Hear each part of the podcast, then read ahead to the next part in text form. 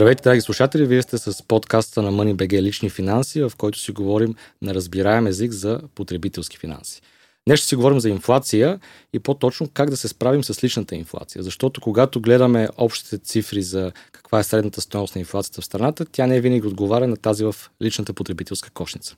Ето защо имаме двама гости, след малко ще ви ги представя или по-скоро те ще се представят, с които заедно ще разсъждаваме върху това откъде реално се появи инфлацията, какво е подхранва в момента и какви мерки лични можем да предприемем, така че да намалим нейното влияние върху нашата потребителска кошница. Здравейте от мен, аз съм Борислав Петров, с колегата Георги Минев. Ще си говорим, както разбрахте вече, за инфлация и за това как може да предпазим своите лични финанси от случващото се в момента. Както и Георги каза, имаме двама събеседници, които смея да твърдя са топ експерти по темата. Георги, представи ги. По-скоро ние имаме традиция, те се представят сами. Аз само ще кажа, това са господин Никола Янков и Георги Ангелов. Нека започна с господин Янков. Няколко думи за себе си, за вашата експертиза, за вашия бекграунд и въобще това, което смятате, че е важно нашите слушатели да знаят за вас. Здравейте на вас и на вашите слушатели. Благодаря за поканата. Аз се занимавам с управление на, на лични финанси, на пари по принцип, вече през последните 16 години, откакто основах компанията Expat Capital през 2006 година. И от тогава съм управляващ съдружник на тази компания, която е най-голямото управляващо дружество в България, извън големите банкови групи. А, преди това съм работил в а, правителството на Царя, бях заместник министър на економиката и на транспорта и съобщенията по две години, общо 4 години като експерт а, още преди това бях менеджер в различни мултинационални компании в България. Завършил съм економика в Съединените щати в университета Корнел и преди това Пловдивската английска гимназия. На 50 години съм. А, така че предполагам, ще мога да внеса гледната точка на хората, които управляват пари в случая. То това беше основната идея да ви поканим за човек, който точно който управлява пари, е вижда опита на а, и на пазарите, и не само да, да, да дадем гледната точка на това как можем да се. А, как може да влияем върху парите? Да, ще се опитам. Ние като хора, които се занимават изключително само с това, ние сме доста специализирана фирма, наблюдаваме економическите процеси и съответно се опитваме да сме няколко кръга напред пред процесите, за да можем да, да ги предвидим и да защитим клиентите си от спадове и съответно да се възползваме от от вдигания на цените на някои класове активи. Разбира се, темата е много странна, малко сложна за непрофесионалната аудитория, но ще се опитаме да кажа така, че на хората им стане ясно горе-долу с какво се занимава компания като нашата и как средният човек в България, пък и не само, се възползва от услугите на такива компании, за да защити парите си в такива среди, в такава среда като, като днешната. Изключително важно е, извинявай, Боб, изключително важно да кажем тук за нашите слушатели, че идеята и за вас, че идеята е наистина да а, за да обясним процесите на максимално разбираем език за широката публика, так, защото ние вярваме в MoneyBG и то е така, че парите засягат всеки го, независимо той и процесите в економиката, независимо дали той ги осъзнава. Така че Господин Ангело, вие сте доста популярен економист, популярен сте и в медийното пространство, но все пак кажете и вие няколко думи за себе си. Ами, аз съм Георги Ангелов, старши економист в Институт Отворено общество. Аз бих описал себе си като макро економист по-скоро. А, нали, ако тук до мен е практика, аз съм по-скоро теоретик. А, и, и по-скоро от гледна точка на, на макро, отколкото на а, микро, но ще се опитам и потребителски да, да мога да обясня на, а, на хората. А, може би това е достатъчно. То ние ще да започнем от макро, да. ние ще започнем от макро и после към микро и генерално това и от теория към практика ще прелива разговор в тази посока. Аз започвам с следния въпрос, който ме си го задавам тук от последните няколко седмици. Ако си представим, че инфлацията е един пай, а, каквото принесе за нея в отделните парчета и проценти? Към този момент? Какво влияе върху нея? Защото едни казват, нали, знаем за Федералния резерв и въобще за централните банки, които дълго време паричната политика облагодетелстваше а, появата на инфлация. Знаем, нали, разбира се, за цените на суровините, които силно а, бяха повлияни от а, конфликта в... А, първо, първо бяха повлияни всъщност от а, корона кризата и от нарушаването на логистичните връзки и въобще на, а, на световния транспорт. После пък бяха повлияни част от тях а, и от а, войната в Украина. Та, ако можем да опишем инфлацията като 100%, т.е. като нещо цяло, какви, какъв би бил делът на отделните елементи? Може би, Георги, с теб започнем. А, аз мисля, че в различните економики е различен дела. А, може би да почнем от един по-чист пример, да кажем Съединените щати. Там по-скоро инфлацията е от страната на търсенето. Тоест, наистина, а, супер големи, трилионни спасителни пакети, знаете, и президента Тръмп, след това президента Байден. Много пари нараха в економика, за да стимулират излизането от кризата. Това се оказа твърде успешно, защото економиката не просто се върна на предишното ниво, а надскочи потенциала си и стигна до прегряване. Един пример на това прегряване в Съединените щати в момента има 6 милиона безработни и 12 милиона работни места. Тоест пазар, пазара на труда очевидно е над потенциал, няма толкова хора, колкото работни места и това води до ръст на заплатите. И оттам всъщност това прегряване на економиката води до инфлация. Това е най-чистия пример, така да го кажем. Там очевидно идва от страната на търсенето. Твърде много търсене за твърде малко стоки. А защо са малко стоките? Това е вече интересното, защото обикновено като има търсене, се вдига и предлагането. а, в момента, а в момента виждате, автомобилните компании все по-малко произвеждат. Всъщност това е заради проблема с доставките на а, веригите на доставки. А, има преди чипове, например. Ако няма чипове за автомобила, може да има всички други части, но като няма 100 чипа да сложиш там, а, които да движат автомобила, не можеш да го направиш. Тоест проблема с чиповете доведе до една-две години забавяне и много по-малко производство на автомобили. И съответно търсенето е голямо, предлагането е ниско и стига до вдигане на цената, вместо до вдигане на производството, както би станало в, в някаква по-нормална ситуация. А от тази гледна точка за това този път инфлацията е много по-висока, просто защото предлагането не може да отговори. Тоест на, има голямо търсене, предлагането намалява и оттам всичко избива в инфлация. А това е в Америка. Там, съответно, лечението е много ясно. Трябва да се вдигнат лихвите, да се намали бюджетния дефицит и монетарната политика да стане по-затегната, за да се охлади това предлагане, т.е. търсене, съответно търсенето и предлагането да се изравнят и съответно да се балансира пазара, да има по-ниска инфлация, което се случва. Виждаме започна, да. много агресивно Федералния резерв вдига лихвите. Сега отново очакваме агресивно вдигане този месец, така че там, натам се върви. И тук въпросът е а, дали няма да се прекали с лекарството, т.е. твърде много вдигане на лихвите, дали няма да предизвика рецесия. А, Ще тоест, предизвика ли? Това е големия въпрос. Е, това да е въпрос. Общо взето Федералния резерв казва, ние няма да прекалим и ще се опитаме достатъчно да охладим търсенето, но без да предизвикаме рецесия. Въпросът е, че а, при толкова висока инфлация и толкова ниска безработица, в момента безработица в Америка е най-ниската от 60-70 години, а, под 4%, обикновенно при толкова висока инфлация и толкова ниска безработица, явно нещата са много прегрели и за да ги върнеш обратно в баланс, а, може би ще стигне до рецесия. Дали тя ще е краткотрайна и по-лека или по-тежка, вече това е въпроса, но твърде е вероятно а, в Америка да има някаква рецесия. Това обаче за нас не е толкова лошо, защото пък това ще охлади и а, всички суровини на международните пазари. Ние вече го виждаме, между другото, известен ефект. Много от суровините поевтиняват последните седмици, така че една рецесия в Америка ще се отражи антиинфлационно на глобален а, в глобален мащаб и от тази гледна точка за нас може би е положително. А, нали, ако падне цените на дървесината, на арматурата, на бетона, цимента и така нататък, да не говорим за енергийните стоки, това ще се отрази и на нас.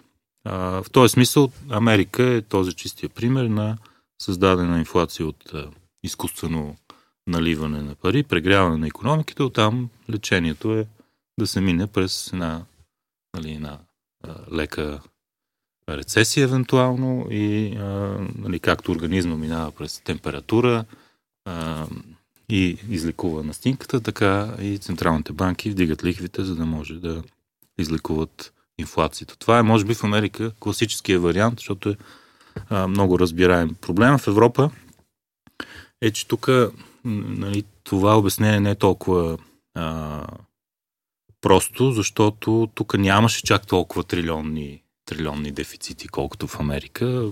Мащаба е а, в пъти по-малък в Европа от гледна точка на дефицити. И а, нито има прегряване на пазара на труда. Нали, ако видите, верно, че ниска безработица, но не е чак толкова ниска, колкото в Съединените щати. Остава си доста европейска, нали, доста по-висока, т.е. нито заплатите растат много бързо. И тази гледна точка не е само от страната на, на търсенето инфлацията. Тук има голям компонент и то, между другото, ако се види в а, индекса на потребителските цени в еврозоната, а, основно енергията дърпа всичко останало. Тоест енергията поскъпва в пъти а, и всички останали стоки, понеже употребяват енергия и най-вече газ и ток, а, съответно и те а, поскъпват. Така че тук имаме голям компонент, който идва от предлагането, върху който, разбира се, централните банки няма директен ефект. Тоест, колкото и да движиш лихвите, ти не можеш да произведеш повече зърно или повече петрол да докараш или повече газ. Нали? Ако ти врат на кранчето за газа и спрат заводите, това намалява предлагането и вдига цените, каквото и да правиш. Да, но тук това означава, че ние, Европа в частност, е, то е ясно, че е зависима, но реално Русия и други страни, големи енергийни, които имат енергийни ресурси, могат директно, когато пожелаят, да влияят върху инфлацията в Европа. А, да, ли разбира? разбира се, ОПЕК, нали, картел ОПЕК, затова е създаден, за да вдигне цените на петрола. Въпросът е, че ОПЕК има дългосрочна цел. Неговата цел не е да убие своите клиенти, да ги вкара в рецесия и да, а, и да падне цената на петрола. Тоест ОПЕК гледа е балансирано на неща. Тоест иска да дигне цените, но да се може да са устойчиви по-дълго време, защото ако ги дигне на 200 долара и целият свят изпадне в рецесия, тогава ще срине търсенето на петрол и оттам ОПЕК ще загуби. Тоест ОПЕК все пак има дългосрочна визия, докато Русия гледа супер краткосрочно, като част от военния арсенал на газа. Тоест тя на Газпром винаги до сега е имал дългосрочна цел и никога не си е позволявал такива неща да прави, да спира кранчето, да дига цените. Сега, сега го прави очевидно под давление на Кремъл, за да а, а, по някакъв начин да има ливърдж във войната. Така че от тази гледна точка не е въпроса за зависимост, а въпросът е, че директно имаме военен конфликт в Европа. Но тук е въпрос какво правим тогава? Тоест, ако инфлацията идва от предлагането и не можем директно да я спрем, какво правят централните банки? Идеята е, че е такъв еднократен шок, да кажем, вдигане на цената на газа 10 пъти. А, нали, това ще мине в цените еднократно. Въпросът е този шок да не се превърне в самовъзпроизвеждаща се инфлация всяка година след година. Тоест, а, да бъде наистина еднократен шок и след това да се върне обратно инфлацията обратно. А, да стане ниска. А, и аз тук не разбрах как може да се връща обратно всяка а, година като еднократен шок. Значи въпросът е такъв. Ако а, инфлацията се дигне, да кажем, на 10% в Европа, което е горе на там отива. А тя в момента колко е средната за Европа? 8, ами, ако не се лъжа. Сега ще видим този месец, като излезе. За еврозоната но... говорим. Да. Говорим някъде около 8. Според мен ще стигне до 10. А, въпросът е такъв. Ако хората очакват, че всяка година ще бъде по 10% инфлацията, те ще искат заплатите им да растат по-бързо от инфлацията. Нали, синдикатите ще правят протести, ще искат да кажем 15% да им расте заплатата. Ако заплата расте 15% следващите 3 години, това разбира се подхранва инфлацията и съответно се получава самовъзпроизвежданост. Тоест 15% вдигане на заплатите създава до година висока инфлация, до година високата инфлация има искания за още повече вдигане на заплатите и става инфлационна спирала. Тоест Централната банка се опитва този еднократен шок с 10% инфлация да го върне обратно, да каже това ще свърши, до година няма да има 10% инфлация. И как става това? Като а, вдига лихвите, за да спре тези инфлационни очаквания, за да убеди публиката, че няма да има вторични ефекти и самовъзпроизвеждаща се инфлация, трябва да вдигне лихвите, за да покаже, че е сериозна и че няма да допусне такива ефекти. Така че отново лечението е същото. Въпросът е, че а, нямаш контрол върху първичния шок на инфлацията, но имаш контрол върху вторично дали се превръща в самовъзпроизвеждаща се или я спираш и тя се връща на, на нормалните нива. Тоест, позволяваш еднократен шок, след което се връщаш на ниски нива. тук отново лечението е през, през дигане на, на лихвите. А, така че това са разликите между а, и приликите. Нали? В крайна сметка лечението е едно и също, макар че а, идват от различни посоки инфлационните потоци. Аз тук искам да помоля и двама ви, след като говорихме за Штатите и сега за Европа. Сега, в частност за България. Да, да кажете според вас, какви тук са основните причини за нивата на инфлацията, които са значително над средното а, за еврозоната, което ти казваш, Георги, но все пак и то ние не сме и в еврозоната, макар и да имаме доста симптоми да. а, нали, общи с тях, поради редица причини. Но ние се, на, на, на, ние се нареждаме след топ 5 на топ 5-6 на най-висока инфлация в Европа. И според вас, конкретно в България, какво влияе, какво включва този пай? Нека започнем с Никола, който... България има същите фактори, които определят движението на цените, като останалите държави, с няколко допълнителни влушаващи ситуацията елемента. Първият проблем е липсата на, на адекватна конкуренция и ролята на държавата тук. В България е по-лесно да се монополизират или картелизират определени сектори от економиката с последващо шоково вдигане на цените без намеса на държавата, за да се разбие този картел. Това се наблюдава в много сегменти на, на нашата. Аз тук сещам само за горивата, за които. И не само за горивата. Добре, можем да кажем примерни такива, които. Да, разбира се, в цените на храните, в цените на, а, на банковите услуги и така нататък. Много са. Всъщност, почти навсякъде имаме доминантни двама-трима играчи, които винаги формират псевдокартел. Държавната политика по отношение на, на конкуренцията в България е липсваща от десетилетия. Всъщност, нашата комисия за защита на конкуренция така и не може да заработи активно или пълноценно, нека така да кажа, освен като бухалка в някои конкретни случаи. А, нито една компания в България не е била обвинена в господството положение, за да може да бъде примерно накарана да промени ценовата си политика или раздробена на по-малки части, както това се случва в държави като Съединените щати, например, от време на време. А, не, се, не се гледа на, така сериозно на, тези, на този инструментариум. Той така и не заработи в пазарната економика на България. Така че ние сме все още а, учим се на, на този занаят, дето се казва. Да, въпросът е обаче само това тук да, да вметна, да обясниш на слушателите как това влияе върху, конкретно върху инфлацията. Ми, много брутално влияе. Примерно аз и ти сме производители на, на ябълки, да кажем. Не казвам, че ябълките са проблем в България. Просто да. давам като пример. Най-любимата базова стока за ако, по економика. Да, ако, ако ние имаме 50% пазарен дял в пазара на ябълки в България, се разбираме каква да е цената и започваме да налагаме по-високи цени а, координирано, което е забранено от закона и съответно и потребителите нямайки голям избор къде да купуват, защото останалата част от производството е прекалено малко, за да, за да задоволи търсенето, а, започват да плащат повече и нашите печалби се вдигат. Но не това е основната причина за инфлацията в България. Факторите същите. Цените на суровините, а, така, ограничението в доставките на някои основни стоки и, и материали поради корона кризата, ние имаме същите ефекти като еврозоната, поради факта, че българския лев е вързан за еврото от над 20 години. И въпреки това тук инфлацията е по-висока, отколкото в еврозоната. Освен, че има картелизация по-голяма или по-низко, по-низко ниво на конкуренция в България, отколкото в Западна Европа и в Штатите, другия проблем в България е потребителската кошница, която измерва инфлацията. Всяка държава определя сама потребителската кошница или индекса на потребителските цени, който се, се използва за основен показател за инфлацията. България ние сме с по-голяма тежест на енергоносителите и храните, тъй като сме енергийно бедни и голяма част от доходите на хората отиват за енергия и за храна.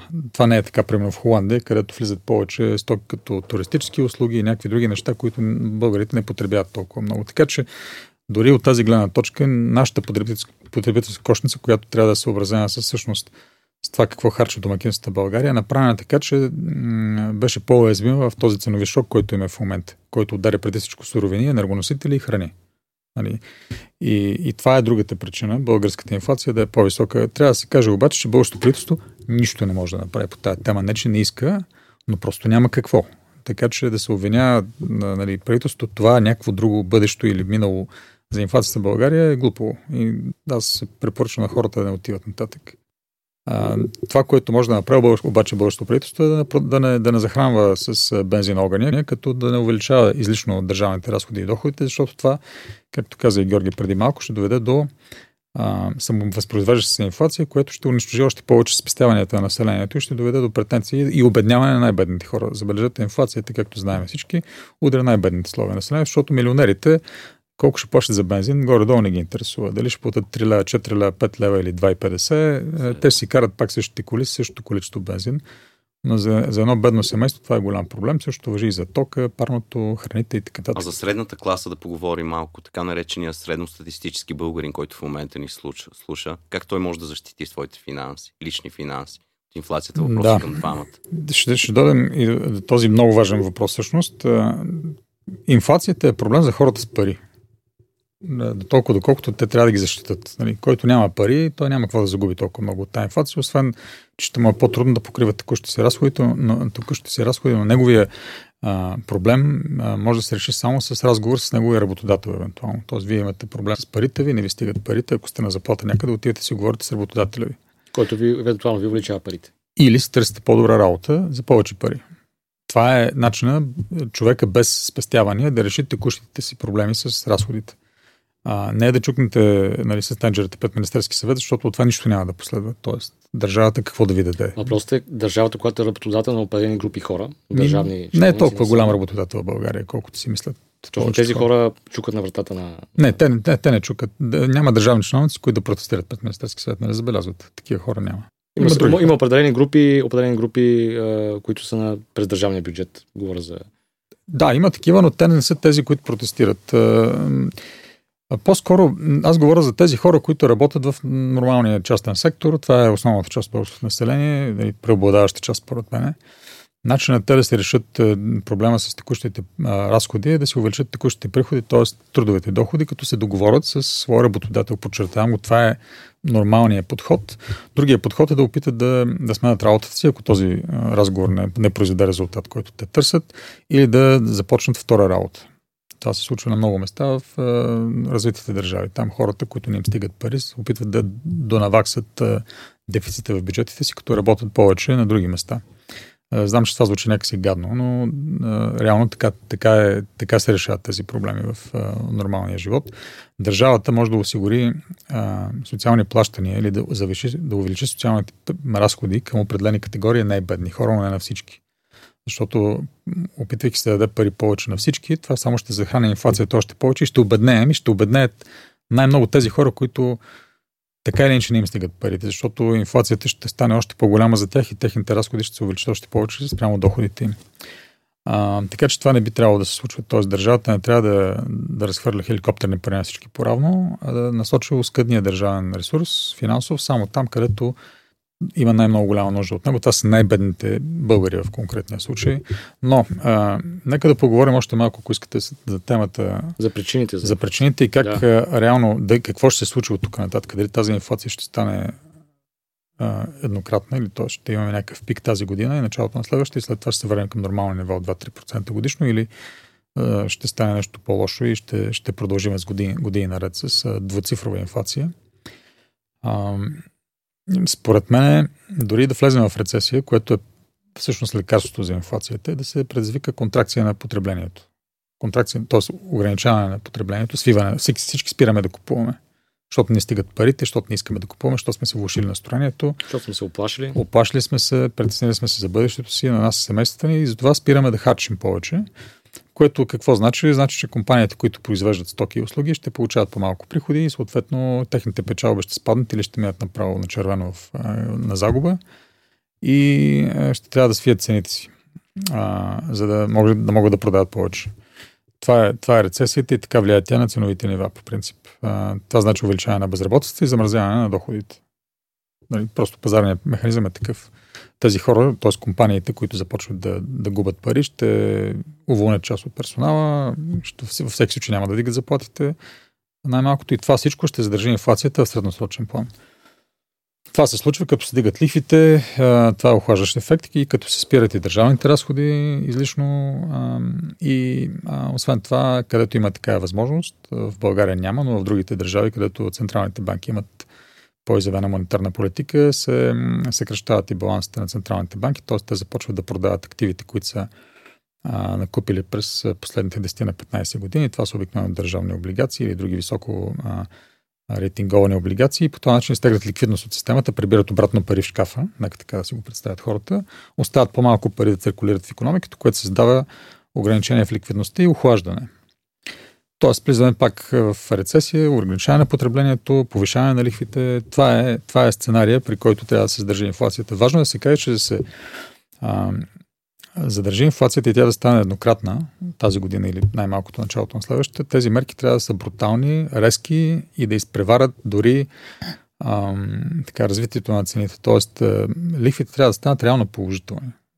Какво значи това? Значи, че е, лихвата, поне базовите лихви на централните банки, които се ползват за финансиране на търговските банки в развитите държави, в България БНБ не може да финансира забранено ние по, по валутния закон да финансира директно централни, е, нашите търговски банки, трябва да са по-високи от инфлацията. Ако инфлацията е примерно 8% в Штатите, лихвата на ФЕД трябва да стане над 8% започне да Фед, забавя. Фед, Фед тръгнаха на там, обаче ЕЦБ като че ли стои и изчаква. ЕЦБ не може да, да дихне лихвите, особено, защото ще фалират държави като Италия и Гърция веднага, които рефинансират 15% от дълговете си всяка година. И ако те започнат да ги рефинансират на такива проценти, те просто ще излезат извън пазара, както стана с Гърция 2010 година. И това означава, че ЕЦБ ще пасува още много време. Точно това означава. Точно това означава. И затова ЕЦБ пасува и в момента, и затова долара постига вече паритет спрямо еврото, защото лихвите по доларовите активи, конкретно облигации или доходността на гажа на тези активи, която е свързана с базовите лихви, се вдигна доста напоследък,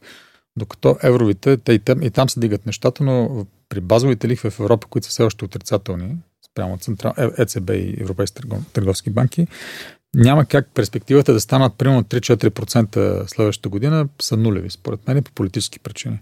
Ако Европа беше в нормална ситуация, където нямаше свръхзадължени държави, като Италия, Гърция и някои други държави от южната част на континента, Европейската централна банка ще да има горе-долу същия инструментариум за, за работа, както Американската централна банка или европейските лихви в момента ще да върват нагоре, както американските, горе-долу в синхрон. Най-малкото, защото когато имате а, нали, а, големи промени в валутните курсове, всъщност ще видим какво ще стане с американската економика с този силен долар. Това е друг а, друг фактор, който ще доведе до рецесия, защото ще се ограничи експорта на, на американските компании от този, от този ефект. А, обикновено централните банки в различните държави в един момент действат в унисон, за да поддържат някакъв паритет в политиката си.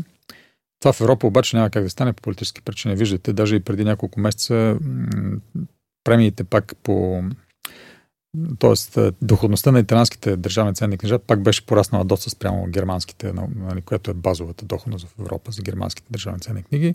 И какво се случи тогава? Европейска централна банка беше накарана пак политически да интервенира, да започне да купува италиански дълг, за да може да, да намали тази доходност. Тоест, вместо да увеличава, да намалява баланси и да продава облигации, Европейска централна банка все още е в режим на изкупуване от пазара на, на, на държавни облигации, основно на южните държави, за да поддържа доходността по тях ниска. А, това, това е важно да се каже. Тоест, инфлацията в, в Европа няма как да бъде спряна с, почти по същия начин, както, както е в Штатите. В Штатите там се, се прави както по учебник, дигат се лихвите, има прорецесионна политика в момента, ограничаване на ликвидността. Федералния резерв обяви съкрещаване на баланси с около между 40 и 60 милиарда долара на месец, т.е. продажби на активи, които изтеглят ликвидност от системата. Това в Европа няма как да стане, лихвите не могат да се дигнат а, и аз съм песимист по-скоро за инфлацията в еврозоната, че ще изчезне или в Европа като цяло, включително и България, че ще изчезне много бързо. А, дори да влезем в рецесия, което е възможно при високите цени на суровините, защото традиционно на, на нива над 130-150 долара нефт, обикновено економиките изпадат в рецесия. А, не, ще трябва да го изчакаме този период да се случи това ще е един бавен процес, който ще отнеме време. Няма да стане за една година. Поне така мисля аз.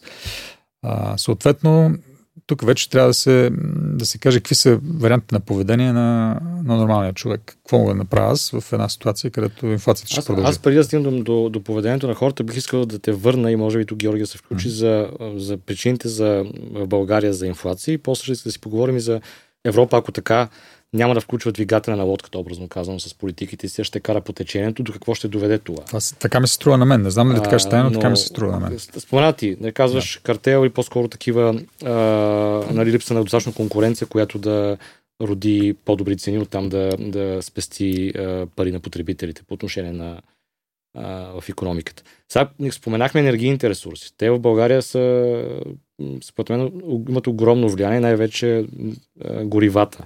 Ние имаме един източник на горива, най-образно казано, в България. Това е в Бургас, от Бургас. Не, това не е така. Или не е така? Не, не.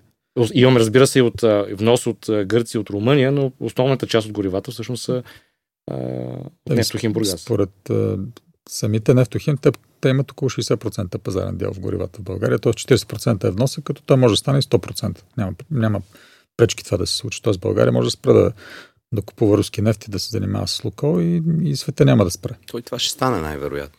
Ще видим, да. Георги? Е, това, е тезата за, това е тезата за това, че през Русия, през Лукойл контролира инфлацията в България. Това е тезата, която Янат се, се чува от някакви места. Аз това ви питам, дали според вас е логична, т.е. дали е реална. А, значи миналата година изцяло инфлацията в България беше от цената на тока. А, практически 100% от инфлацията. Знаете, цената на тока се вдигна в Европа, защото природния газ поскъпна, защото още миналата година, много преди войната, намаляха доставките на руски газ.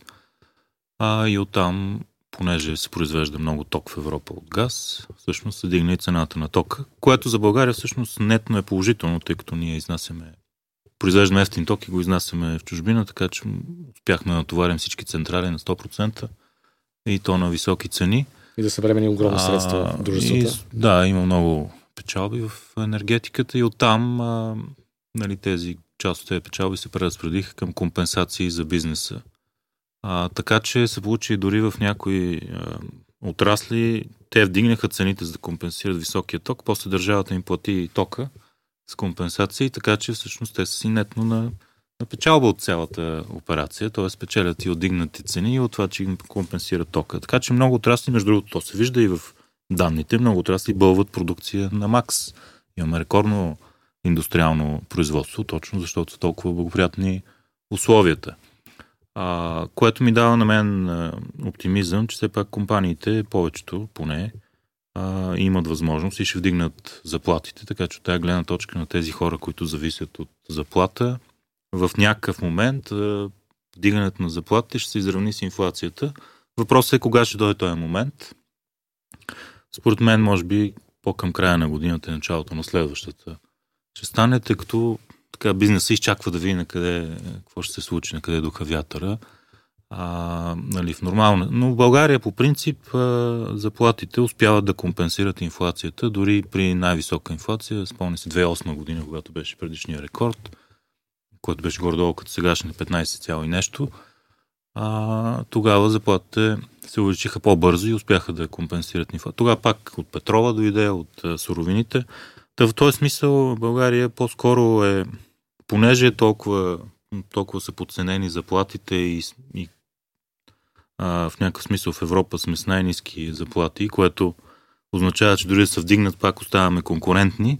А, така че тук по-скоро ще успеят заплатите в някакъв момент да настигнат инфлацията, което не е сигурно за Западна Европа и за всички а, страни, но за Източна Европа по-скоро особено за България това ще се случи. В този смисъл, наистина, както каза и Никола, по-скоро а, работниците трябва да си говорят с работодателите, за да измислят някакъв тайминг и някакъв начин, дали ще, а, повече ще работят или ще се договори някакъв а, схема за увеличение на заплатите, но а, работодателите постепенно да, да вдигнат заплата. Така че това е начин от гледна точка на тези, които са на на заплата от гледна точка на приходната част. Аз така разбираме, че всъщност в наши ръце, в ръцете на хората е по-скоро владяването на инфлация, отколкото на държавата. А, така по-скоро то не е овладяване на инфлацията, по-скоро да се договорят, за да може да си получават същите реални заплати. Не, че им се дигнат заплатите в реално изражение, но, но в а, поне да си запазят покупателната способност, която са имали миналата година. Тоест, от тази гледна точка, понеже България пазара на труда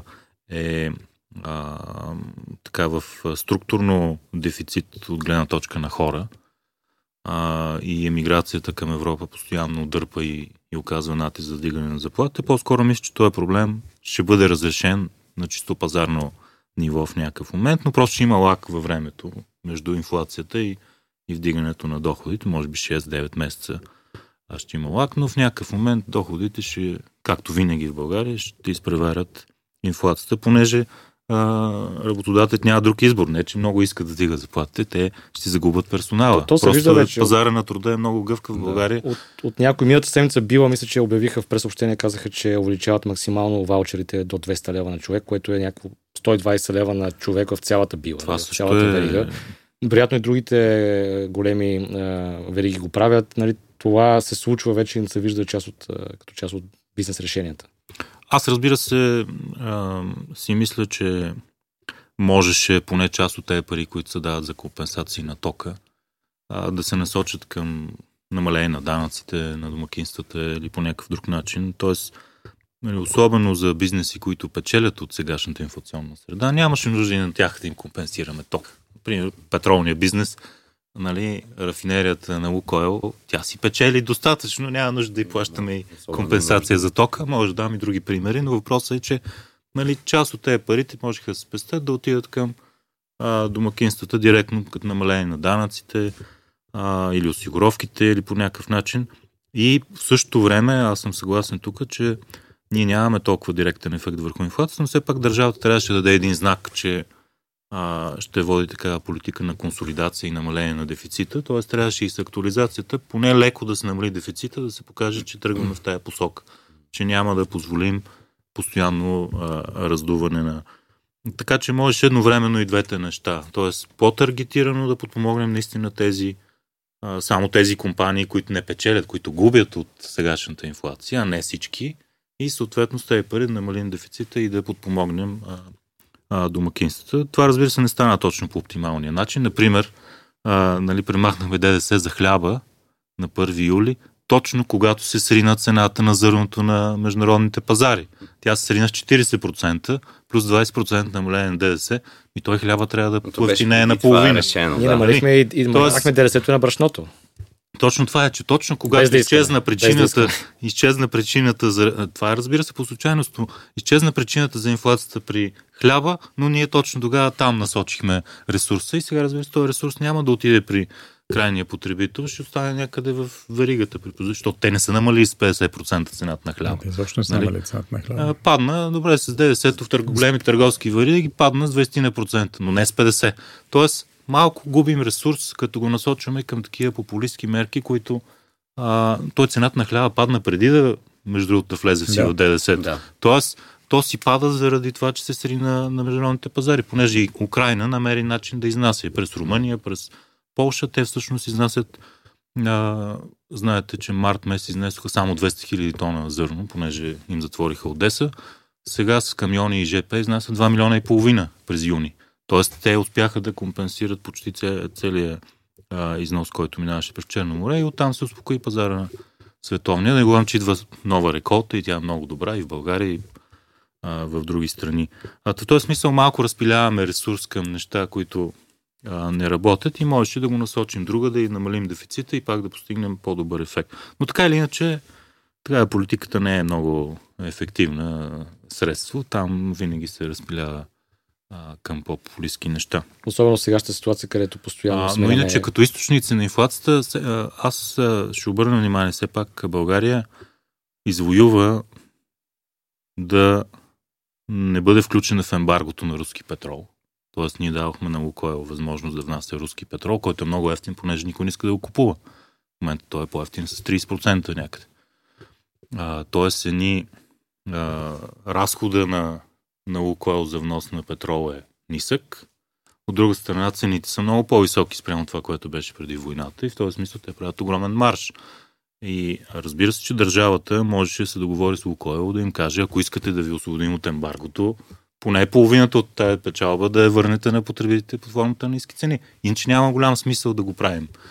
Да, ама нали Лукойл платиха някаква данък печалба? Не, нищо не са платили. Това са градски легенди. 7 милиона лева. Това е нищо. Според, според градски легенди. Мисля, че Владимир така, да, така, Панев беше обявил това. За първ път плащат, но все пак при милиардни печалби това са, това са 7 милиона лева да платиш, това не е толкова значително. Тоест въпросът не е просто да платят печалба, въпросът е да върнат на потребителите част от е печалба, която имат от това, че имат изключение от ембаргото. Това Защото левче. цяла Европа е в ембарго, те имат изключение от ембаргото и си го задържат за себе си. Еми, ако бяха разделили, нали, Тоест, имаме възможност от тази гледна точка да влияем на, на, на, на цената на, на горивата, но не се възползваме изцяло. Добре, защо не го правим? Никола казва, че това са ами, глупости. Комисията за защита на конкуренция знаем, че тя никога не се намесва на петролния пазар, а в някои страни точно там. Ето Великобритания в момента това разследва големите маржове, които правят рафинериите.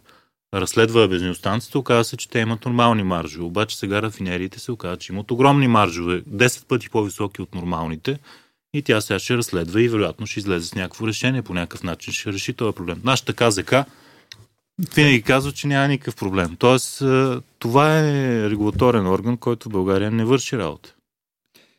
Всъщност, историята с руския нефт беше мистерия за мен. Ние нямаше нужда да го правим това нещо, защото не просто, че няма, нямаше договорка с Лукъл, тя така договорка би била и незаконна и аз не, не мога да си представя формата, в който ще се случи тази договорка. Нали? Кой точно от името на какво и с каква власт и цел ще, ще прави такива договорки с данакоплаци, не знам.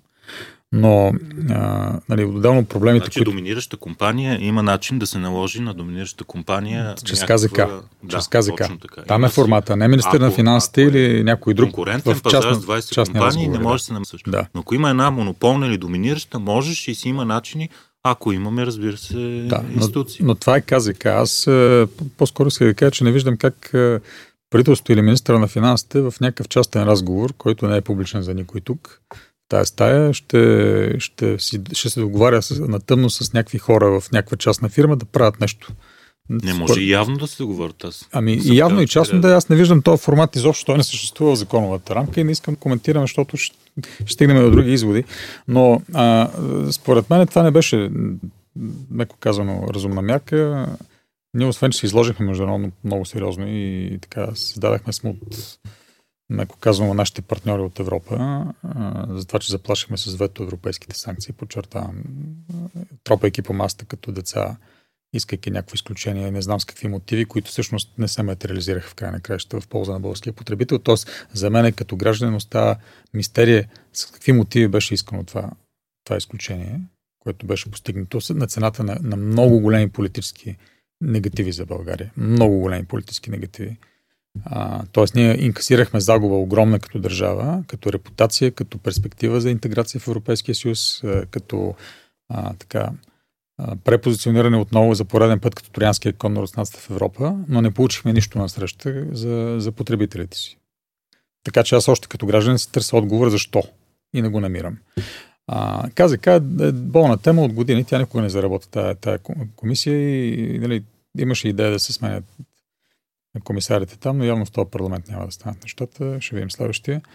А, другите, но, да се върна обратно на темата за нормалния българин, който е на заплата в частен а, бизнес, начинът е да се реши проблема с нарасна, нарасналите текущи разходи е да се дигнат текущите му приходи, като отиде да си договори това нещо с работодателя си или а, намери нов начин. Работа, или, или започне нещо друго, което, от което да получава допълнителни доходи. Това е. Държавата няма роля в този процес. Това трябва да се каже ясно.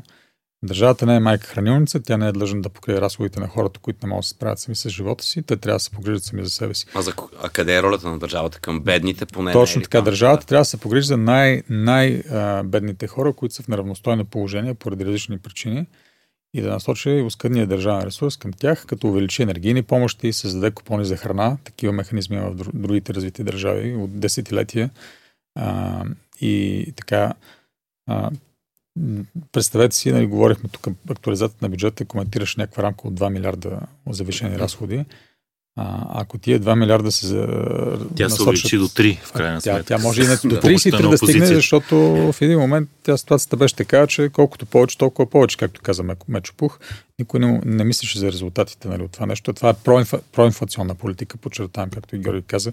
Когато държавата почне да, да харчи повече пари, това захранва инфлацията и удря най-бедните хора, още веднъж подчертаем. Удря най-бедните хора, т.е. това е антисоциална политика. Да не говорим, че хеликоптерното харчене на пари, примерно аз получавам субсидия на моя бензин, дизел и на моя ток и на моето парно. Аз. С моето потребление, нали, мога да ви кажа, аз получавам няколко стотин лева на месец субсидия от държавата, като моите доходи не предполагат аз да бъда субсидиран. Но аз ги получавам те няколко стотин лева и не мога да ги върна обратно.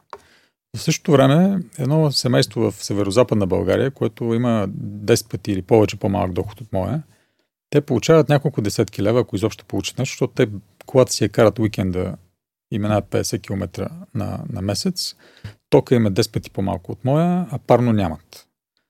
За какво ги направихме е тези неща? Не, това не е парадокс, това е глупост, това е антисоциална политика, защото вие субсидирате богатите хора по този начин.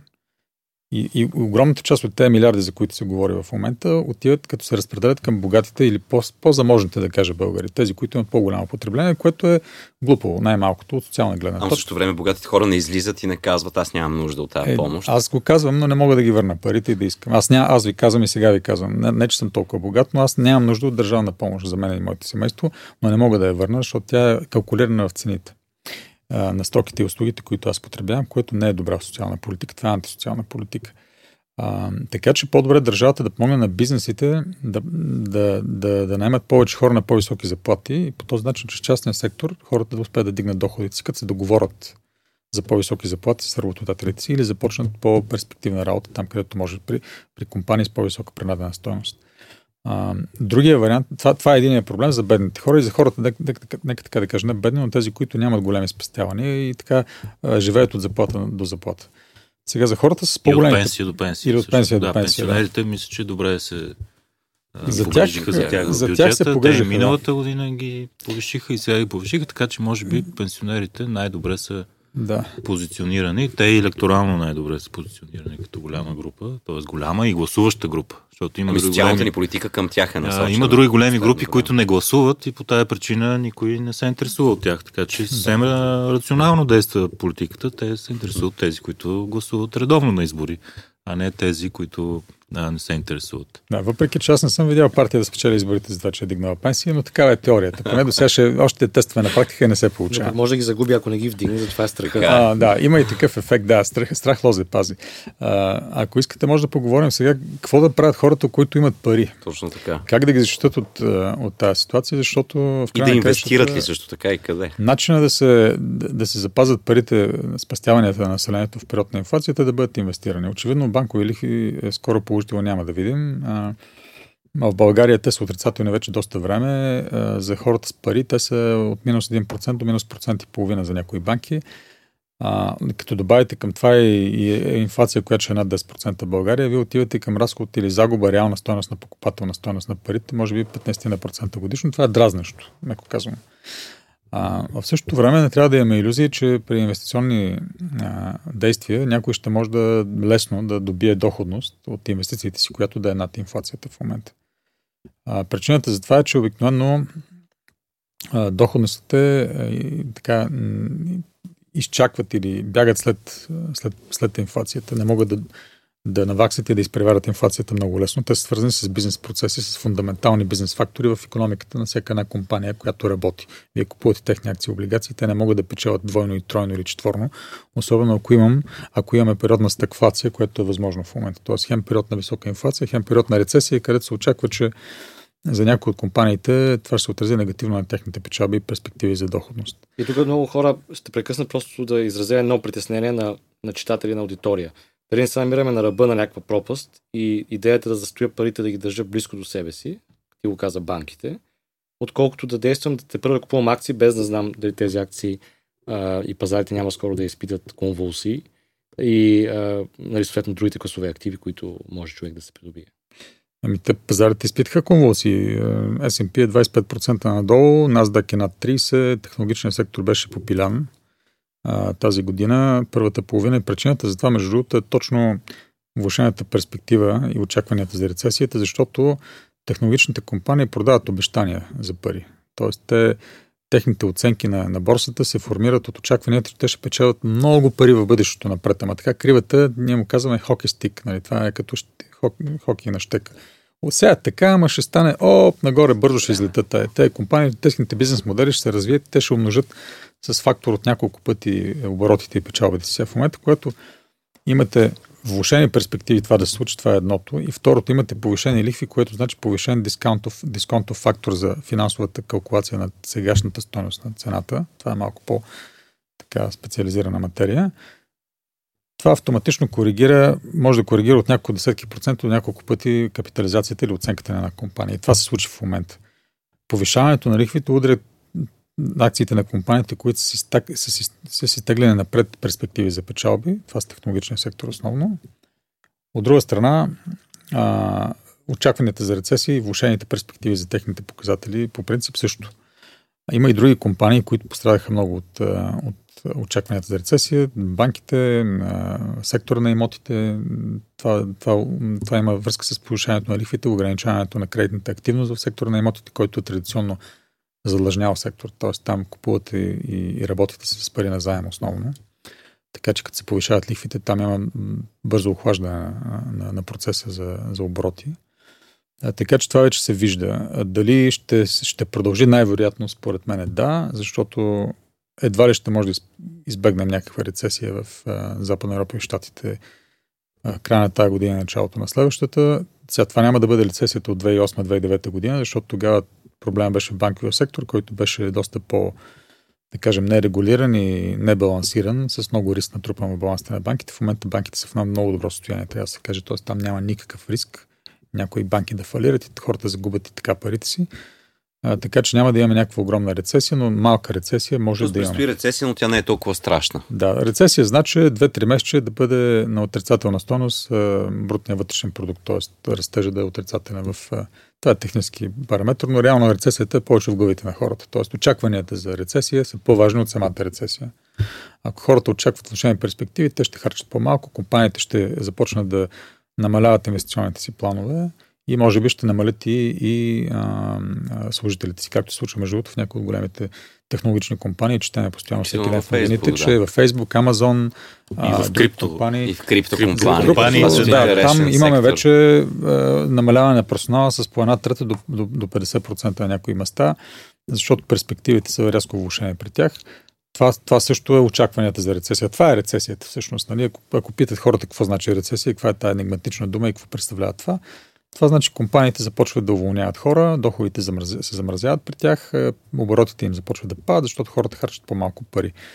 А, това значи, че и самите компании ще строят по-малко на борсите. Затова аз не препоръчвам на хората да се играят с парите си и да се опитват да правят експерименти. Има начин да се печелят пари в падащи пазари.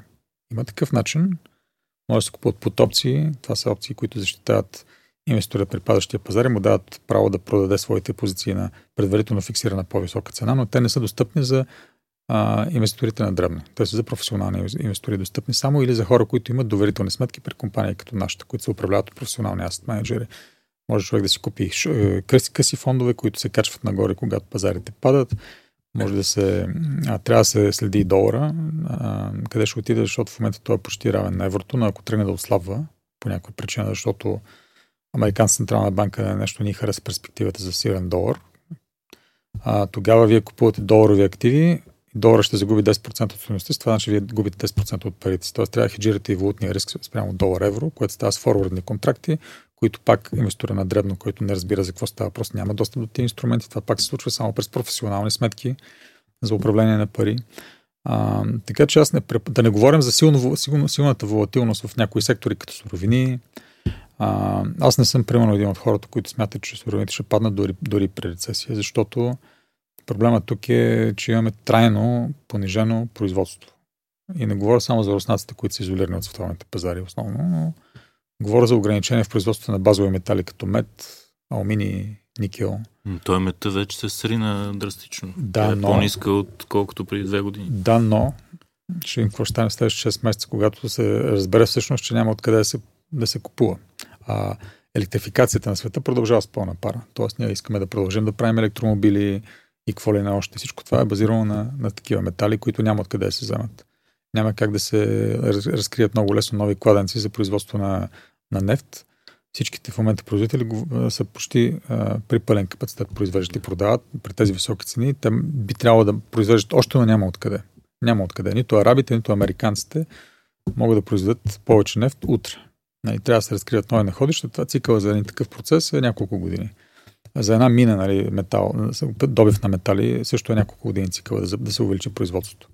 Да се разкрият нови хоризонти и да се вземат нови разрешителни за, за добив. Така че а, проблема с суровините е факта, че хората започнаха да, да купуват повече от всичко. Не говоря за европейците, а говоря за населението на Земята. Цели континенти като Африка и Азия излезаха и станаха градски хора. Нали, те до, до преди 10 години, 20, нямаха този начин на живот. Е, сега вече има урбанизация, има така, навлизане на масови, така, на масов градски начин на живот и в тия държави, което генерира огромно потребление, което преди го нямаше просто. И това е, това е базирано на енергия и на метали. Всичко това. Тези енергии и метали няма как да, да започнат да, да, се, да се добиват спешно по две. В същото време, през последните 10 на 20 години имахме огромен спад в инвестициите в нови производства на, на горива, за така наречените въглеродни горива, защото имаше стигматизация на, на тези индустрии. Нали, ще правим зелена сделка. Нали, до 2050 година ще сме карбон неутрал. Нали, там ще сме неутрални. И много от компаниите, които се занимаваха с добив на тези, на тези изкопаеми, спряха да инвестират в своите кладенци или в своите находища. Тези спадове в инвестициите доведаха до спадове на производство постепенно или до ограничаване на, на, на капацитета за, за увеличаване на производството. И в момента високите цени на, на горивата се дължат и основно на факта, че производството просто не може да бъде увеличено днес, веднага, сега. А сега има търсене.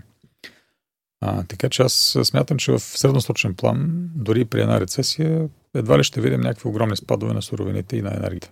Той ми се иска да чуя и една Аз пак да, да, макроекономическа да кажа, прогноза. Никога не трябва да подценяваме централните банки. Те могат да свалят е, цените много рязко, особено на такива циклични стоки.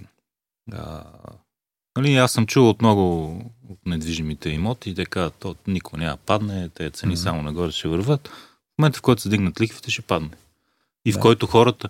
А, значи в момента търс, растежа на цените на недвижимите имоти е точно очакване, че те ще продължат да поскъпват. Mm-hmm. В момента, в който хората спрат да очакват, че поскъпват, веднага спира това търсене и това взимане на кредити и веднага се сриват цените. Mm-hmm. Тоест тук точно при тези, а, при тези суровини, как да кажем, спекулативни инвестиции, това е точно и с технологичните компании.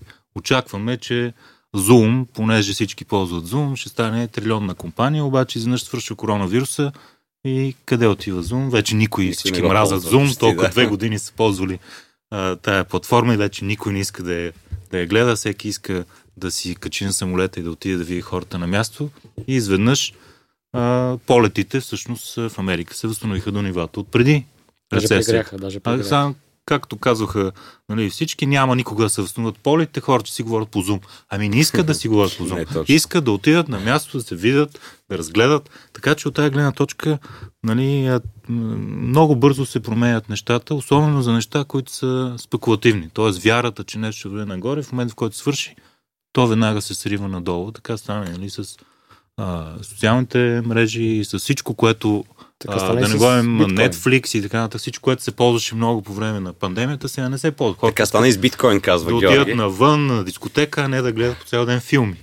Та биткоина, нали, това беше идеята. Централните банки си изпуснали всичко от контрол, сега биткоина ще а, смени. И всъщност в момента, в който те затегнаха монетарната политика и показаха, че още са в контрол и могат да, да правят неща, изведнъж тая вяра а, загина. Така че никога не трябва да се пренебрегват централните банки. Ако искат, могат да предизвикат такава рецесия, че всичко да се срине. Разбира се, идеята е, че те не искат чак да сринат всичко, а, но не трябва да ги подценяваме от тази гледна точка. Могат. И в този смисъл, между другото, това, което беше при Алан Гринспан, той винаги така гледаше да не пада много финансовия пазар, фондовите борси. А сега Федералния резерв е, общо открито си казва, че не му пука колко ще падне а, борсата. Важното е те да, да намалят инфлацията. В този смисъл това е също промяна в политика, която трябва да се има предвид. А, защото вече няма тая сигурност, че като падне борсата и Федералния резерв ще се стегне и ще, ще даде ликвидност за да спаси нещата. Това беше на Тръмп философията, защото той гледаше, всеки ден ставаше с а, борсовите показатели човек и се хваляше с тях. А, между другото, от гледна точка да. на инвестиции, аз а, а, тук да посоча някои по-практични неща. Например, ако човек е, се отоплява на газ, очевидно ще има много по-скъпо. Mm. 10 пъти по-скъпо, отколкото преди две години. Това е факт. Нали? Ние знаем колко струваше газта преди две години и сега просто е 10 пъти повече. Така че а, човек, който а, се отоплява на газ и има свободни пари а, или достъп до до финансиране, може да кажем да си инвестира в нещо друго, което не е газ, поне за, Говори за климатици или в нещо друго, а, защото тока, да кажем, в момента може да прави арбитраж между различните. Очевидно тока си го произвеждаме и ни е ефтин, докато газа не го произвеждаме. Не е ясно дали ще го има и ако го има, очевидно ще бъде скъп в Европа поне една-две години. А, в този смисъл една практична инвестиция, енергийна ефективност, соларни панели и всякакви неща, които могат Набират да... скорост. А, да, Доста. това е нещо, което ще се изплати реално, не само ще защити от инфлацията, но ще носи нещо реално като продукт, който си го ползваш. По същия начин, аз не казвам, че човек трябва да си купа втори, трети, пети апартамент, но ако човек си търси а, жилище и, да кажем, след 6 месеца паднат цените или, или са изгодни, може би е момента да си го купи. А, по същия начин, а, ако така или иначе смята да си смени телефона или компютъра след една година, по-добре да го направи сега, преди да са обесценили а, парите му, отколкото да чака една година. Тоест, а, а за фирмите, разбира се, сега фирмите е масирано, особено при тези ниски лихви, все още е много ниски, масирано инвестират в альтернативна енергия и за собствено производство, панели, вече всеки строи а, соларни панели, защото точно през деня, когато е най-голямото потребление на ток, те дават а, практически безплатен ток. Капиталовия разход, като направиш, след това нямаш никакви. Той има много финансови а, инструменти за, за ВИ проекти частни. Виждаме сега банките колко са активни в а, кредитирането на частни лица. Аз искам да, да взема една конкретна сума. Сега Никола ще кажа дали преди вземах винаги 10 000 лева, може би вече инфлацията това ги изяде, но някакви такива средна сума спестяване, нали, някаква примерна сума спестяване, 10, 15, 20 хиляди лева. Приемаме, че някои от нашите слушатели, надявам се повече, имат, а, имат такава. А, с тази сума, тя като стои в банката, стана ясно за всички какво се случва с нея. Те го знаят и преди това. В сегашната ситуация, която ти с тези пари не мога да купиш цял имот, нали, мога да си купиш най-много някакъв малък гараж някъде из провинцията. А, какви са ходовете на хората с, такива, с така големина на спестяването? Аз не бих препоръчал да се купуват имоти с по-големи пари, защото имотите в момента са балонизирана среда. Трябва да се изчака, да. Там ще има корекция на пазара с новата лихвена политика. Според мен това е неизбежно. Защото всички, които купуват имоти, искат да имат пари, а не имоти. Така че те след година, 2, 3, 5 ще ги продават. И какво става тогава? Всички могат да си представим. Като няма купувачи от чужбина, няма демографска положителна картина в България. В София, може би, 30-40% от жилищата са празни. А, така че нещата не изглеждат добре в перспектива много хора могат да загубят много пари от тази работа. А, говоря за хора, като, които гледат на имоти като инвестиция, а не като собствено жилище, защото забележете, ако искате да говори, да, да, да, да обитавате едно жилище, си го купите като собствено, тогава нали, всеки по-добре се вземете ипотека. Ипотеката е спестовен инструмент, само да кажа. Нали, хората и е фиксирана за разлика от да. найема. Да, Защото найема може да ти го дигнат следващия месец, докато да. ипотеката... Ама ипотеката, ако е спаващи лихви, също е, е не е толкова сигурно. Така да, но... Само да кажа, че може човек да фиксира и лихвите. А, и аз бих препоръчал, да. бих препоръчал да се договарят фиксиране лихви с банките, особено в сегашната ситуация, където имат тенденцията лихвите да растат бавно, но така в следващите 20 години, да кажем, ако е такъв хоризонт на ипотеката, със сигурност ще имаме по-високи лихви. Банките предлагат такива възможности, ако не предлагат, има други начини човек да си фиксира лихвата с а, но там се минава пак през специализирани сметки при компании като нашите, където могат да се договарят лихвени слопове и други инструменти за фиксиране на лихви в средносрочен и дългосрочен план. А, за фирмите, преди да отидем до хората с 20 хиляди спестяване, само да добавя, че е добре да започнат най-накрая да пораснат малко в България българските предприемачи и да започнат да хеджират своите рискове за, за разходите си напред. Аз, аз не смятам, че държавата трябва да се грижи за цените на тока на българските, на българските фирми, да речем. А защо само за цените на тока? Примерно, моята фирма, разходите не са и ток. Аз имам други разходи. Защо не се грижат за тях? Те също са пораснали, между другото, не малко.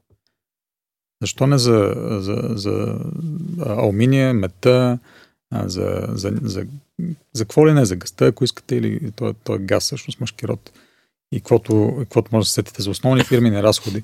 Това е проблем на собствениците и на менеджерите на компанията. Трябва да направят така в организацията на своя бизнес, че да си е, гарантират е, цените напред, ако това е проблем за тях, или да си включат разходите в, е, в крайната цена на, на своето изделие или, или услуга, която предлагат. А не да тропат на, на вратата на Министерството на финансите, дайте ни пари. Нали, аз като накоплатец съм против такъв подход, защото аз не, не, нямам намерение с моите данъци да плащам а, фирмата, фирмата ми плаща данъци, не е аз издържам около 20 а, български семейства а, и с техните данъци и с моите данъци да финансирам разходите на някой друг предприемач, който не си е свършил работата. И трябва да, да чука на държавата, т.е. на моите пари да разчита. Това, което трябва да се случва е хората, които примерно имат големи разходи на горива, ще дам за пример авиокомпаниите, те купуват керосин, горивото за самолетите. Има борсови цени, има форвардни договори, има фьючерси за покупка на тези неща. Може да се използват такива финансови инструменти за хеджиране на цените месеци и години напред. Просто ние сме... Петролните още... рафинерии също принцип нормалните страни да, го правят. Когато е нисък, тогава си купуват, а не просто да следят и, там, и да дигат Там постоянно се купува напред и с фиксирани цени за месеци напред. Значи никой не купува спот. Днес къде да видим каква е цената на пазара. Ау, колко била висока цената. Днес какво ще правим сега? Чук-чук, министър на финансите, дай ни пари. Никъде не го правят така хората. Значи България не трябва, просто трябва да се научим да си правим бизнес така, както го правят във всичките нормални държави. А, може би бизнес училищата, нека така да кажа, трябва малко да да пипнат програмите си, за да ги учат тия хора как се управлява бизнес. Нали? Аз го казвам с добронамереност в случая. А не да, без критика към никой конкретно, защото освен към тези хора, които разчитат на държавата, т.е. на моите конкретно пари, за да изхранват собствения си бизнес и себе си. Посланието ще бъде предадено към моите колеги от УНСС. Да. А, а по отношение на хората с, с, с малко спестяване, а, сега сума от 20 или дори малко повече хиляди не е някаква голяма сума, с която могат да се правят някакви фантастични неща. Но във всеки случай е добре всеки да има инвестиционна сметка.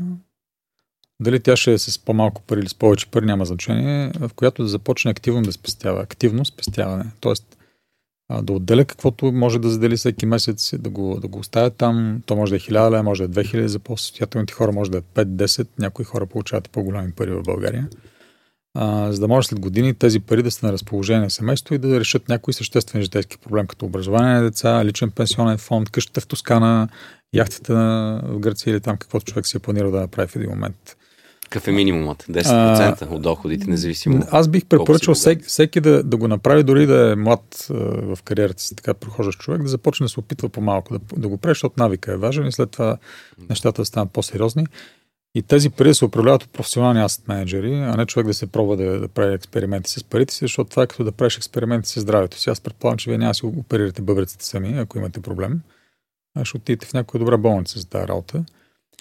Също бих препоръчал и когато говорим за финансовото здраве на, на, на семейството, трябва да отидете при професионалисти, които знаят какво правят. Те могат да се образят целият комплекс от фактори, за които ние частично говорихме днес, къде отият пазарите, къде отият политиките на централните банки, къде отият политиките по принцип, защото, а, както каза и Георги, ФЕД в Америка напоследък стана много политически а, така, зависима организация, нека така да кажа. Тя по принцип доста най-независимата централна банка е Федералния резерв, но а, от големия натиск, който има към тях да овладеят инфлацията, който е политически натиск, защото американците много се дразнат, адски се дразнат. Вчера каснах от Бостон, между другото, от високите цени на горивата и на всичките други неща, които те потребяват. И това е огромен проблем за политиците там. Фед започна да слага инфлацията като абсолютен собствен приоритет за политиката си. И наистина фондовите пазари, което също е свързано с голяма част от американското население, защото хората в Америка са силно инвестирани на фондовите пазари. Там спестяванията на населението не стоят по банкови сметки, а са в инвестиционни сметки, които се управляват от asset менеджери като, от asset менеджери като нас. Тоест, индиректно са пак по някакъв начин на борста. Но текущото потребление е много важен елемент от а, така, настроенията на американците. И затова Федералния резерв бива поставен под невероятен натиск да се дигат лихвите ужасяващо силно и изпреварващо, за да може да се спре тази инфлация, преди тя да е хронизирала, да стане перманентен феномен следващите няколко години, което би било много лошо от политическа гледна точка за политиците, които се явяват всеки няколко години на избори там. Той германците не обичат никак инфлацията. Никой не обича инфлацията, но в Америка... не се получава този натиск политически, който... В Америка това напоследък започна да се усеща и риториката, приема на президента Байден, всяка седмица е все по-агресивна към, към няколко компании или различни сектори. Ту, ту петролните компании, ту пристанищните оператори, ту не знам си кой си, той просто човек се опитва с, с а, такива натиск, мек натиск през медиите, да ги накарат тия хора да направят нещо, за да овладеят цените. А, но тези процеси, примерно, се следят от компании като нас, които управляват пари, защото те директно се отразяват на цените на фондовата борса. Да не говорим, че ако има перспектива за падане на пазарите заради приближаваща рецесия, шанс един а, непрофесионален инвестор да спечели от това са минимални, да не, да не кажа отрицателни. Защото шанс да загубите пари при падащи пазари обикновено е по-голям, ако не знаете как да се защитите. А повечето хора просто не знаят. Значи пазарите ще падат, значи по-добре да стоя на кеш. Не. По-добре да не стоите на кеш, но да спечелите при падащи пазари. Има как да стане това. Има инструменти, които ви дават положителна доходност при падащи пазари. Но това не може да го правите сам. Нито с 10 хиляди, нито с 20 и с 200 хиляди и с 2 милиона не може да го правите сам. Отидете и попитайте хората, които го правят както трябва. Тоест дори да имаме 10 хиляди лева, пак да търсим професионалисти. Точно така. Точно така. И това е правилният подход. А, говорим за сериозни неща. Ако искате да си играете, нали, защото имате тръпка от това, инвестирате в крипто, в какво ли не, това е друга тема. Нали, всеки обича в, един момент да, да си поиграе на нещо. Играта винаги струва пари, но, но удоволствието, което се получава от нея, си струва. Някои хора го правят заради кефа. Но когато говорим за финансовото здраве на семейството ви, това са сериозни теми и аз бих препоръчал тогава да се отиде при експерти. Аз си купих, така си купих акции на компании, които просто ме кефят и искам да ги имам тези акции. Няма, няма проблем. И даже и за български, на бим пазара. Страхотно. А, нали, с идеята да ги забравя и някой ден се надявам да стане нещо хубаво с тях. Ако не, ако не... Между другото, това е доста здравословно, а, в смисъл, че много младежи нали, така искаха да си купат по един биткоин и да станат мултимилиардери и това да им реши целият живот. И в някакъв смисъл сега ще отразви, трябва да се работи. В смисъл не става това, трябва да се мисли. Не можеш просто да си купиш едно нещо, то да стане милиарди и да си най-богати и да штракаш с пръсти цял живот да не работи. А, в този смисъл това е отрезвяващо, че все пак трябва да се търси стойност какво има за това нещо, а не просто нещо е модно, дайте да го купим и а, разбира се, че ако нещо е модно и всички го купуват, то ще расте. Но ако няма нищо зад него, то в някакъв момент ще... А, това е балон. И ако то се купува много лесно, защото нали, една от а, причините за това, това балонизиране и на акции технологични, и на крипто е лесното купуване през всички възможни инструменти, през телефона. Точно това е и това, че има този стаден ефект през социалните мрежи, където се събира една групчика, казва, е, тая компания сега ще дигнем цената и че а, ще убием тези, които са шортнали и дигат цената и убиват тези, които са шортнали, но тя след това не става по-добра тая компания. Тя си е същата компания. Той а, Иван Мъск си стана така, падар на това стадо, Twitter стадо. А, така че трябва да се, да се внимава с, наистина с тези неща. Аз си мисля, че обаче, нали, това, което а, винаги хората не могат да го разберат, т.е. човек така го чувства. Нали, като пада пазара, искаш да продадеш и да избягаш. А, нали, аз изпомням март, април 2020 година, когато всичко се беше сринало. Каквото си купил тогава, в момента е по 2, по 3, по 5, по 10 да. дори.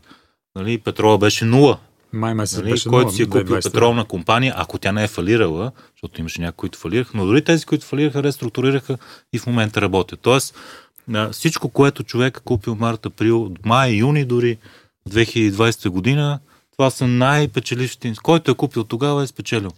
А, също беше и 2008-2009 година, когато Бъфет купуваше, а всички продаваха, и ми той направи десетки милиарди човек. А, от тази гледна точка, това е нещо, което трябва. Когато всички купуват, бягаш. Нали? Когато таксиметровия шофьор вече знае какво е биткоин и как трябва да се инвестира, бягаш. Нали? Когато всеки таксиметров шофьор ти обяснява как купува имоти на кредит и така, бягаш. Значи вече този пазар е станал балон. И обратно, а, нали, когато всички а, продават и пазара се е сринал, точно тогава е момента нали, да намериш добри. Не във всяко нещо, но все пак трябва да се. А, тоест трябва да се бяга от стадния инстинкт. Трябва да се действа а, все пак разумно и рационално. И наистина жилище трябва да купиш, когато никой не купува. Или когато Аз когато си купих мой... нужда, когато си купихме моето жилище, нашето жилище, никой не купуваше. Отиваш, гледаш, след, една, след един месец се обаждаш, още не е продадено. 2008 ли пак беше? беше 2013 година. Това беше абсолютното дъно. То дъното е 2012-2013, да. То Просто време, абсолютно да. никой не купува, а има много имоти и можеш да огледаш 10 имот, да мислиш 6 месеца и той имот е пак е там. Да дадеш предложение с по-ниска цена. Тоест, от тая гледна точка аз бих посъветвал нали, да се действа обратно на на това, което правят всички, всички хора. Тоест, в момента, който видите стадото, че върви в една посока, не вървете и вие на там. Нали? Сега като а, евентуално като има рецесия и падне пазара, купете си нещо, което е хубаво, което разбирате, че харесва тая компания, има перспективи, но купете го, когато е нисък пазара, а не когато е супер висока с а, оценка, която е 100 пъти нетните приходи и тогава нали, как да се качи повече? Как може да се качи нещо повече, като вече е супер раздуто? Прескочихме един въпрос, аз по няколко пъти засегнахте исторически моменти. Сегашната ситуация, инфлационна, економическа, преди рецесия, нали, най-общо казвам, прилича ли ви на някакъв период от миналото? Можем да го сравним. Знаем, че економическите процеси отчасти се повтарят, но само отчасти. Нали. Няма никога едно към едно а, ситуация. Но можем да го сравним с някакъв период в а, близката история. 79-80 година, то не е много близка историята. Хората, които слушат в момента, едва ли си спомнят какво се случило тогава. Според официални данни 35-45 годишни ни слуша, така че. А, значи недостатъчно близка, но все пак тогава имаше голяма инфлация с а, рецесионни елементи. Тогава Феда дигна към 20% лихвите в щатите, за да укрути инфлацията, защото това беше основен проблем и укрути на, на цената на огромна рецесия, но, но аз предполагам, че в момента няма да стигна до такива ексцесии. А, а, аз е, лично... беше изтървана инфлацията цяло десетилетие. Да, Тя да, беше но... станала самовъзпроизвеждаща. Да, да, така и те решиха да го ръчна спирачка да огромна, да. Така че ако, ако по-рано се действа, да. по-малко ще има. И в момента да този урок, между другото, стои на, на, на, на масата и всички го знаят, защото сме го, то, то, те са го е, научили. Ние тогава сме гледали филма по друг начин. А, надявам се да не се стигна до там, а, но въпреки всичко аз очаквам да има съществено по, ударно повишаване на лихвите в в Америка, за да се, да се спре инфлационната спирала. А, иначе, още един коментар по отношение на инвестирането. Инвестирането е дългосрочен процес. Той не е от днеска за днеска. Не е от днеска да направим е, едни пари да кажем, купуваме с някаква акция, примерно харесвам BMW колите и ще купувам акции на BMW. Това няма нищо едното общо с другото. Нали? Това трябва да е То, ясно. така, така, обаче някои приложения, които като Vivid, които те карат кешбек, да си го слагаш в, в акция по избор и когато нищо не разбираш, а, ти си вземаш това са маркетингови трикове. Аз, такива... аз, това е за кешбека, това не е спестяване. Нали, аз говоря за спестяванията на семейството. Когато човек реши да, да инвестира спестяванията на семейството си, това трябва да е дългосрочен процес. Тоест не трябва да се търси и да се гледа печалбата следващите 2, 3, 6 месеца или даже една-две години, а да гледате през по-широки хоризонти, примерно 5, 6, 10 години напред, за да оцените всъщност резултат и да видите от точката А, в която стартирате, до точката Б, която финиширате след 7 години, какво се е случило, а не в е, точката С след 3 месеца, която пазара може да е с 10% надолу, защото това няма някакво значение за вас. Вие няма си изтеглите парите тогава. Много важно това, което каза Георги, човек да не поводява, да не се паникьосва.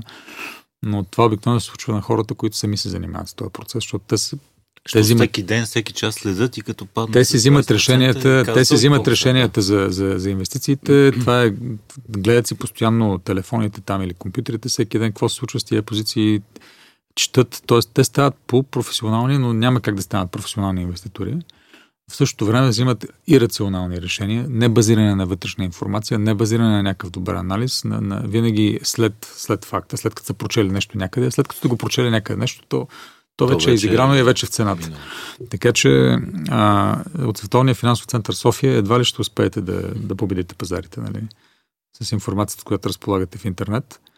Така че не препоръчвам да го правите, не препоръчвам да се паникосвате и да, се, да реагирате емоционално. Ако човек иска да управлява парите си, нека да се довери на професионални аст менеджери и да, и да поеме средносрочен хоризонт. Тоест, гледната му точка трябва да е за години, а не с седмици или месеци. Сигурно. Може да кажем години. Колко средносрочен, дългосрочен, какви ами, години? Значи? Поне 5 години. Значи, когато човек спестява пари, той ги спестява обикновено за да постигне някакъв а, житейски въпрос, който е дългосрочен. Примерно спестявате. Аз имам, да кажем, а, 4 деца искам да ги образувам добре. Това ми струва страшно много пари. И трябва да спестявам. И съм спестявал много през годините, за да стигна до момента, в който започвам да ги харча тия пари. И ако ги нямам в момента спестени, или изобщо сега започна да мисля за тези процеси, докъде ще го докарам до никъде. Така че нека хората мислят с перспектива напред. А, и за частен бизнес също бих казал, че това е един от нещата, които аз препоръчвам хората да мислят. Всеки има добри идеи. Вярвам, че средата в България така се така поспихна напоследък, но аз, аз съм оптимист, че нещата се оправят след, следващите няколко години, така че ако имате добри идеи, спестявайте за частен бизнес и ги реализирайте един ден. Поне се опитайте. Да, поемането на риск. А ми се иска към края нашия разговор да оставим а, на двамата ни гости възможност за нещо, което като коментар, нещо като нюанс или нещо като подтема, което не сме имали, не сме засегнали по време на разговора, да изговорим сега. Тоест да отворим финала, така че да не остава нищо важно от ваша гледна точка, което не е изговорено. Или нещо, което сте искали да споделите. А, напълно вдигаме сцената с Боби. Хайде, давайте. Господин Ангел, вие сте първи. Ами аз мисля, че а, не трябва да губим дългосрочния поглед а, към нещата. Наистина, инфлацията, това е нещо циклично, петрола ще се вдига, ще пада, също и недвижими имоти и така нататък. Тоест въпросът е дългосрочно какви цели имаме ние като, хора. Тоест, ако аз искам дългосрочно следващите 30 години да имам жилище, е едно, а ако искам да си купя имот и да го продам след 3 месеца, е, нали, това е съвсем спекулативна а, сделка. Тоест не трябва да губим, според мен, дългосрочно и по какво искаме да правим с живота си, а не просто да гледаме краткосрочно как да... А, което е по-трудно. Нали? Това краткосрочния поглед. По-интересен е, всички коментират, вестници, медии, телевизии, колко скочил петрола всеки ден. Първа новина беше продължение на целия март месец. Първа новина, петрола колко скочил. А на други ден, като падне с толкова, вече не е. Вече не е новина. Нали, тоест, нали, това вече това е наистина много популярно, но това не е толкова важно. Важно е какво искаме след 30 години да, да е нашия живот, какво искаме да, а, да постигнем и наистина на там да се насочим. Тоест, ако а, да кажем, човек иска да расте в кариерата, трябва да учи, да завърши добър в университет, магистърска специализации и така нататък, да трупа опит, да трупа знания, да сменя а, бизнеси. Това е важното в дългосрочен план. В краткосрочен план, разбира се, ще има трудности, ще има добри години, лоши години, но в дългосрочен план да не губим фокуса къде искаме да отидем. А, какво искаме да направим с живота си. Дали тук искаме да изградим семейство, а, къща, кола и така нататък, кариера или някъде другаде и натам да насочим всичките си усилия и вече Разбира се, тези текущи неща да ги оставим малко да, а, по-назаден план. Да не може цели, цялото внимание да бъде към текущи неща, колко струва хляба днес. Нали, за 99% от хората хляба с 10 стотинки повече или 15 стотинки повече не влияе.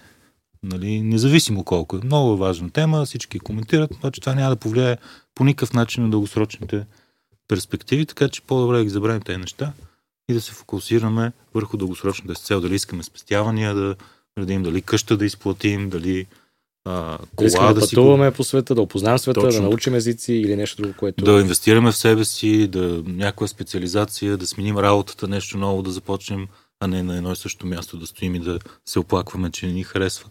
Тоест тези неща повече трябва да ни, да ни са важни, защото имат по-голямо влияние върху, върху нашия живот от е, еднократните шокове, които разбира се са интересни и по телевизията ги дават, но, но те не, не са важни дългосрочен план. Добре, Никола?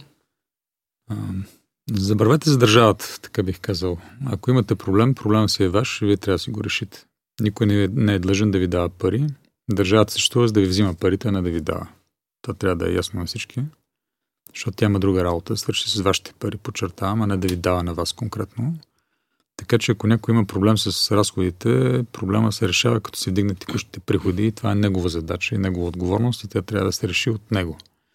А, и най-добрата инвестиция е инвестицията в, в съответния човек, т.е. инвестирайте в себе си. А, образовайте се добре, образовайте децата си, защото това е инвестицията с най-голяма възвръщаемост, доказано по света. Доказано.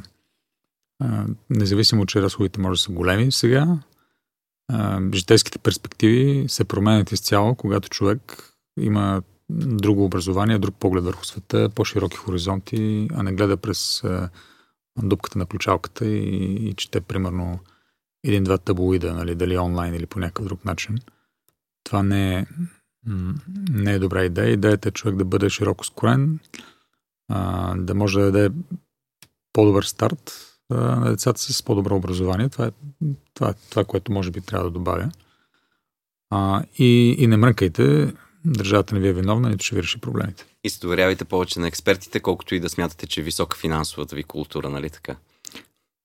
Това е задължително, както и доверявайте се по принцип не само на експертите за, за финансови въпроси, но на всякакви експерти по всякакви въпроси. Адвокати, лекари, архитекти. Не да, се опитвайте. Има малко проблем с доверието в България. Да, не се опитвайте да се ремонтирате къщата, да правите още един етаж, ако не сте се консултирали с архитекти или инженери.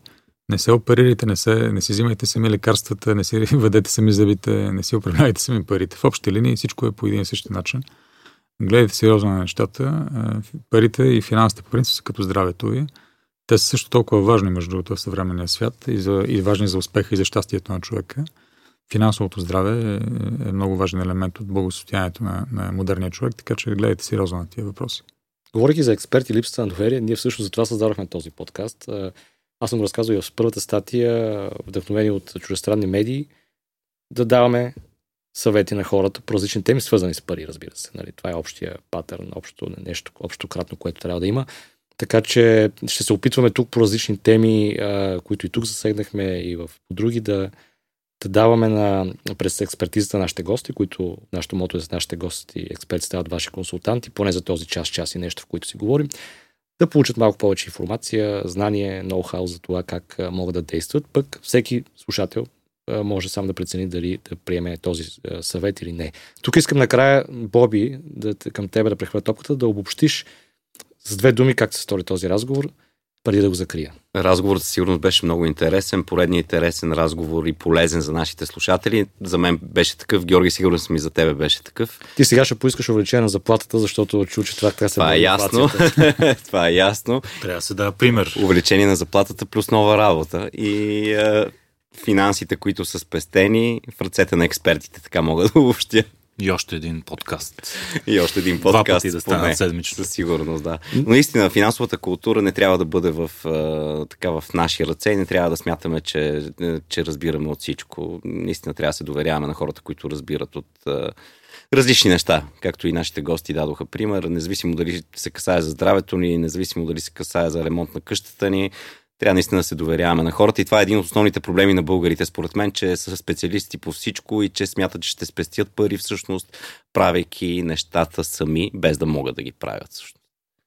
То си има, има си причини за това, ако това полем в историята, но това е за един друг подкаст, който прави пари през вековете. Така е, те са Там гледаме по-скоро народопсихология причините, за които да, говориш. И, така е, много посок. Благодаря ви за този разговор. На мен беше безкрайно интересно. Самият аз научих неща, които не знаех и постоянно уча в тази посока. Надявам се на нашите слушатели също да е било интересно. Могат да се абонират за нашия подкаст Money BG лични финанси във всички водещи платформи, които са Spotify, Apple Podcasts, Google Podcasts и го качваме и в soundcloud.com за най-вече десктоп слушатели. Разбира се, и в сайта MoneyBG, в секцията лични финанси, качваме статия и а, звуков файл за всеки епизод на нашия подкаст. Продължавайте да ни слушате. Те първа предстоят много интересни гости, различни експерти, които ще стават вашите лични така, финансови специалисти, както каза и Жоро малко Лични по-рано. консултанти за доста теми. А, даже с времето ще направим и такава общност, в която да, да искаме обратна връзка и да търсим теми, които да, които да, да има нужда аудиторията за съвети по тях. И можем пак да се видим с вас двамата. И разбира се, слушайте нашия подкаст, всички броеве, те първо предстоят интересни неща, както казах, четете сайта MoneyBG и гледайте MoneyBG по телевизия България. Онер всяка събота от 16.30.